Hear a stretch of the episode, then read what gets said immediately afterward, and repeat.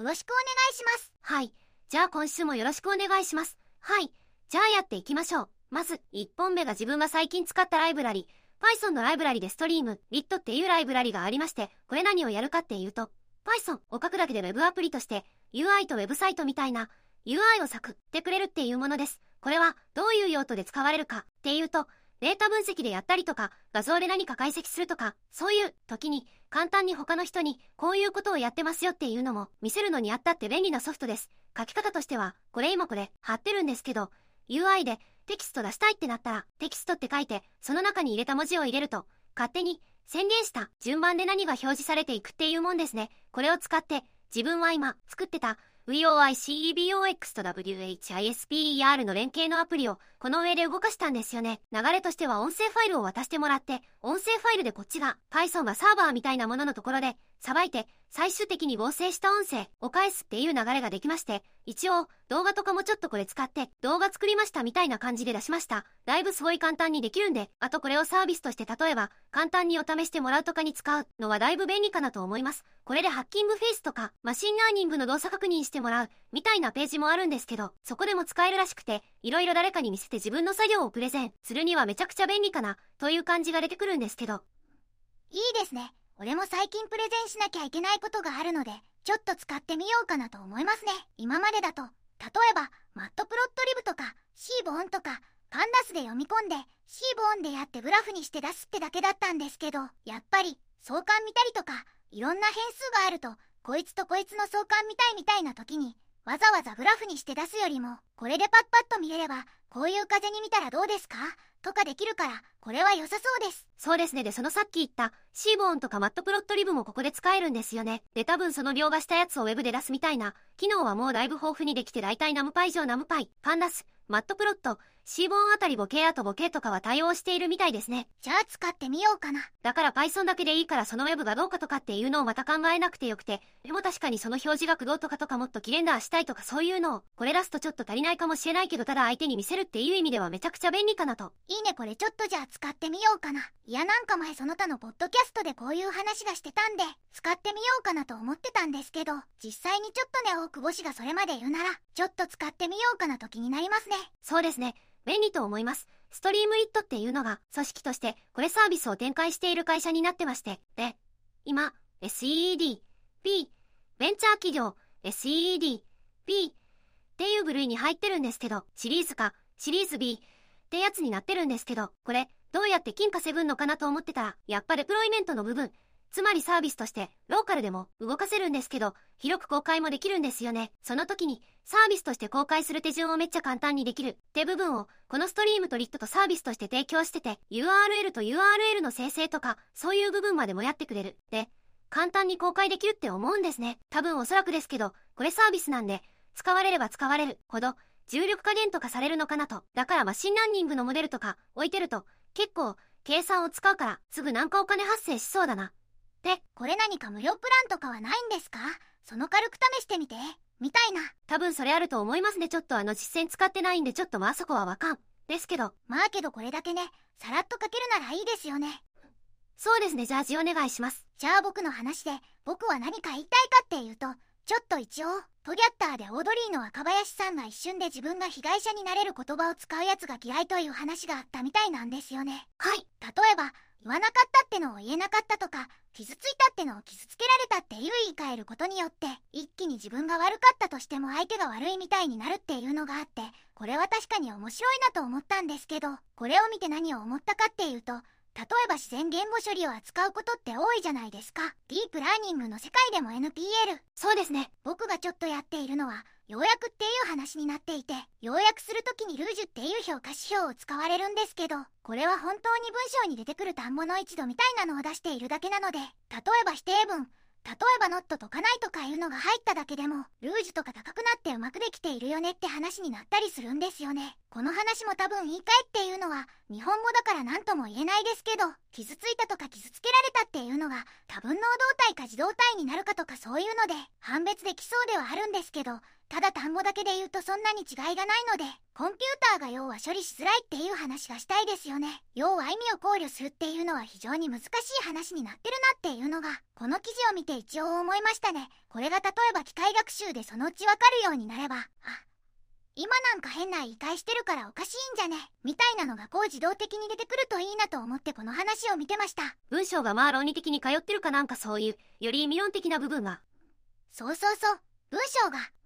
そうですね。例えば本文書って例えば我々が喋ってる内容っていうのが議論でも議事録でもいいんですけど普通はこうばっと動画であ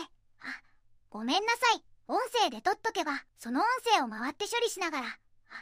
なんかこの人言ったことがここで矛盾してるな、みたいなのがシュッと出てきて、今のは変ですよっていうのが自動的に判別すると、我々はワーキングメモリーちっちゃいわけじゃないですか。だから喋ってて10分前のことを覚えてなかったりするんですよね。そうですね。だからそこで矛盾がありますよって教えてくれれば、確かにコンピューターが言ってることだから、俺、矛盾あるよね、みたいな。例えば、簡単に言うと、すごい意地悪な経営者が出てきて、何か前と言ってることを矛盾してるじゃん。みたいなことが多分そういうのがシュッとわかると自分たちで言うと色々トゲがあるけど。そうですね。なるほど。なるほど。論理。コンピューターが言ってくれるといいみたいな。そうそうそう。論破王。あれみたいな。論破王も。だから多分その論破王が本当にちゃんと言ってるのか。っていうのは多分怪しいと思うので。そのあたりの部分とかを。まあ我々はちょっとやっぱり騙されやすいわけじゃないですか。なんか確かにそんなこと言ってるからそうかもって思うけど。実は数学的にちゃんと論理的に追っかけていくとおかしいよね。この部分がっていうのがちゃんとそのコンピューターが判断してくれると自分たちで考えるっていう能力が下がるけどまあいいかなと思ってなんかそのゆいね何系言うんだろう？人を傷つけずにコンピューターが言ってるから仕方ないよねってなるかなと思ってそういうのできないかなと思って見てました。なるほど。まあ確かにそうですね。なんかね感情的。多分感情ないから。そうそうそうそう。ロボットやロボットないからよりなんかなんかスマートに。そうそうそうなんだろう感情ってやっぱ難しいんですが僕もなんか年を取れば取るほどやっぱ他の人に配慮するっていう喋り方が身につくのであれなんですけどやっぱりそういうのね言わない人とかなんか突然劇を越しちゃう人とかなんかもう思ってない。いやもうあのなんか最近思うのはだんだんあの前投票を取れているのかなみたいな。あーん。それは多分そうだと思いますね。やっぱり我慢できないっていうのが多分あると思うんで。いやそれを何点だろう。コンピューターが止めてくれるといいなと思って今あなた怒ってますよ。みたいな。気をつけてください。みたいなのがコンピューターが分かれるようになるといいんじゃないかな。例えばそのアップルウォッチとかってなんかずっと座っているとはいそろそろ立ちましょうみたいな感じでププってなって立つのを促したりするじゃないですか。はいはいはい。まああんな感じと一緒で怒った時に心拍数を検知して。そうそうそうそうそうそうそう。あの5秒間あの、深呼吸しましょうみたいななんかあるじゃないですかあの。そうそうそうそうそう。そうそうそうそう。なんだっけ怒りアンガーマネジメントか。なんかそういう感じで。あれあれ。そうそうそう。あれをもちろん発言の内容とか、その怖い色とか、まあそういうのところから判断して、やってくれるようになると、まあいいんじゃないかなって思ったりするんですよね。それがね、その J、A、I とかでできるといいなと思って見てました。はい。はい。じゃあ、次、これ最後に最近ちょっと M5 スタックっていうハードウェアを買いまして、スイッチサイエンスってハードウェアのいろいろのエストを売ってる会社がありまして、そこで独身の非セール、中国の独身のやつです。独身の非セールってことで、全製品じゃないんですけども、ある製品が11%オフってことで、ちょっと買ってみました。で、M5 スタックってデバイスっていうか、 Arduino とかラズパイみたいなもんで、いろいろバージョンがあって、 Basic とか Fire とかコアとか、いろいろあるんですけど、一番そのベーシックのやつ、M5 スタックベーシックっていうのを買いました。あと何個かモジュールがあったんで、センサーがあったんで、RFID と GPS とデジタルクロックによくあるセグメントのやつを見つかって、全部合計で9100円ぐらいでしたね。ちょっと試してみたんですけど、やり方として、マットさんもやったことあると思うと、わかるんですけど、自分は UI フローってやつ、何個かあるりのやつもあるんですけど、UI フローってやつで、グラフィカルプログラミングか、配置で終わりみたいなやつで、ちょっとやってみたら、すぐ簡単にできて、M5 バーナツってイメージ役とかあるんですけど、そこはちょっと面倒くさかったんですけど、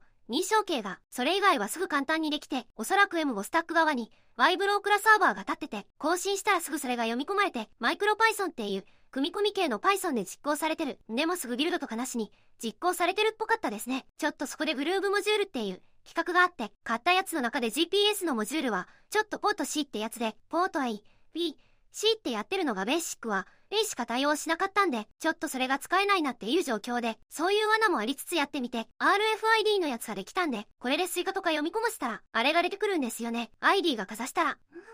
これで勤怠管理とか、これかざしたら Alexa と連携して、部屋の電気つけたりとかエアコンつけたりとか、そういうのもできそうだなっていうのがありました。M5 スタップって穴ついてますよね、モジュールとかに。これ何の穴だろうなって見てたら、 LEGO のテクニックス、これで対応してる穴って言ってたから。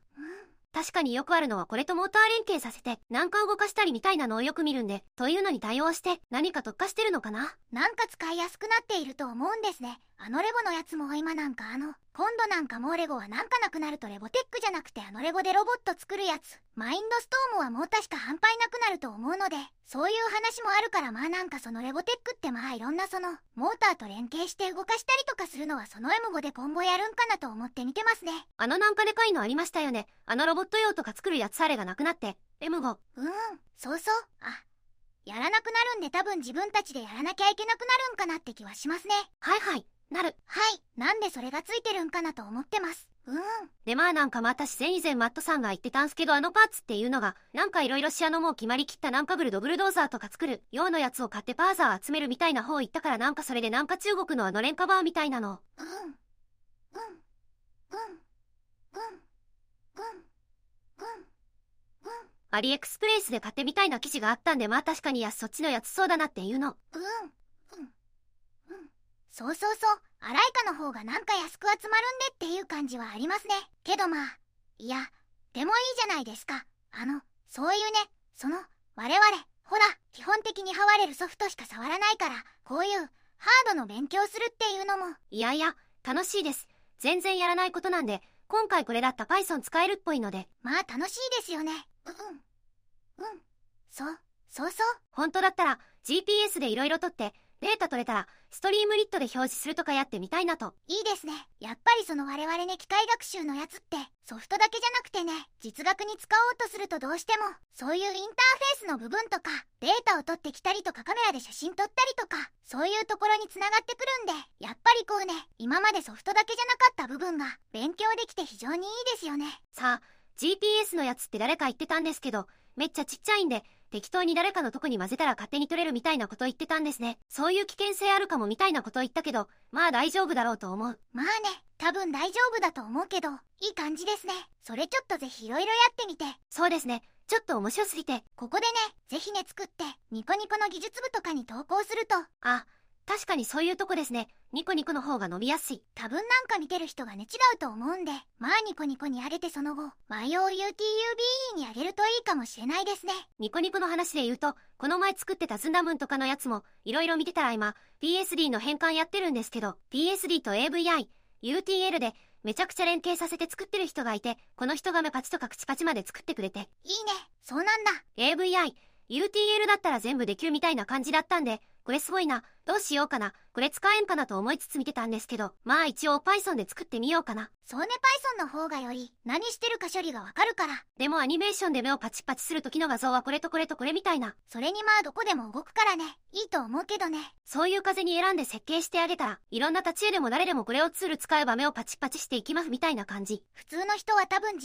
とかで選んでやるのがいいんだけど、僕とかはできれば設定ファイルからアップって動かすと自動的にやってくれる方がいいかなって気がするんだけど。そうですねもある程度もやることは決まってれば今回であれば口パチと目パチだけして置いときたいみたいだったら、まあそこまで作ってしまえばあといいんでいいんでしょうけどね。まただ例えばその、うん、うん。AVUTL でちょっとなんか話してる間はあの、サトヒコ尊くしてなんかあのボヨンボヨンしてるとかなんかそういうなんかいろんなやつを対応しようと。うん、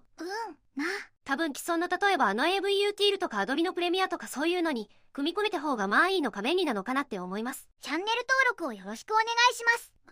そうね。はいじゃあ今週は以上になりますレッシュもよろしくお願いします。はい、よろしくお願いします。